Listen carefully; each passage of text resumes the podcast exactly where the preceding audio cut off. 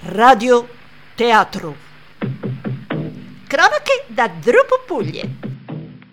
Benvenuti cari teatro radioamatori a una nuova entusiasmante puntata di Cronache di Dropopoglie dal vostro Josek. E dalla vostra Andriusa Michelle Dolores. Quante sfaccettature in una donna sola! Sono una e Trina. Un tipico caso di schizofrenia paranoide. No, guardi che l'ho sentita, eh. Non sono affatto schiccinosa. Ma certo che no, Annushka, lei è adorabile. Volevo ben dire. Eh. Ma passiamo all'argomento della giornata. La mia adorabilità. Quella un'altra volta. Quando? Ce l'ho in scaletta. Vediamo alla 350esima puntata. Un po' più in là allora. Siamo alla numero 26. Solo tra 324 puntate si conservi fresca. L'argomento della nostra puntata è utili passatempi. Che bello! Quante volte voi a casa e noi qui circondati da nebbie e crepacci ci siamo detti oggi non mi va proprio di uscire.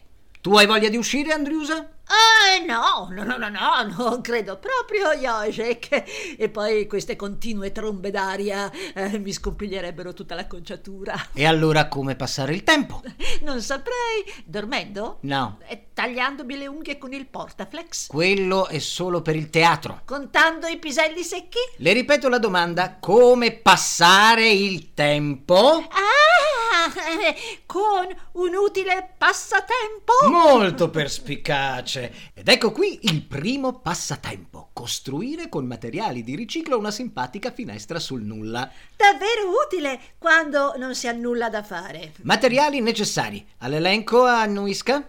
E, e- Allora, che fa? Non mi risponde? ho annuito. Annuisca in senso di Annusca, Andruscia, Michelle, Dolores. Adesso che vi ho chiamate tutte, qualcuna può rispondere? Abbiamo capito, non c'è bisogno di perdere la pazienza con noi. La pazienza è indispensabile per affrontare i passatempi utili. Vada avanti. Allora, procuratevi colla, matite, pennarelli colorati, un paio di forbici, una squadra, un metro, puntine da disegno, dei post-it, carta da giornale, carta velina, carta crespa, cartoncino Bristol, quattro contenitori per le uova vuoti, una dozzina di mollette da bucato in legno, porporina, nastro adesivo, nastro carta, nastro isolante, nastro di raso, nastro di velluto, nastro di velcro, due fustini di dash vuoti Incominciate col scegliere una parete vuota. su cui non c'è nulla. vuota. Tracciate con la matita, aiutandovi con il metro, l'ampiezza della finestra che volete creare. Spennellate la parte posteriore dei contenitori delle uova e posizionateli agli angoli del vostro tracciato. Controllate bene di aver tolto le uova prima, se no farete una frittata. E Invece noi vogliamo una finestra, vero, Yoshi? Certo, Andriusa. Anche se i gusci, colorati a vostro piacere con i pennarelli, possono creare fantastiche illusioni ottiche. Optical art. Prendete tutti i nastri che avete a disposizione, infilateli in una planetaria e azionatela a velocità massima per 10 minuti, finché non otterrete un composto omogeneo. Incorporate la colla e le mollette da bucato.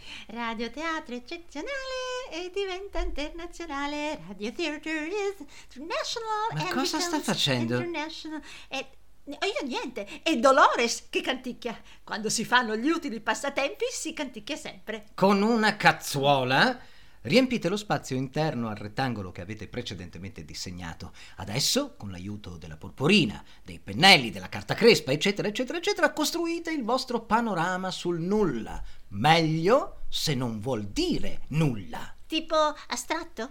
Tipo vuoto cosmico. Ora con il cartoncino Bristol costruite due persiane e con le puntine da disegno fissatele lungo i lati della vostra composizione. Ma così non si vede più quello che c'è dietro. E per rafforzare il concetto di niente, E i due fustini di Dash? si posizionano davanti alla nostra finestra come due comodi puff per guardare il nulla. Ah, bellissimo! Vero? Sa cosa mi ricorda? Cosa? Nulla. Metafisico. Sigla!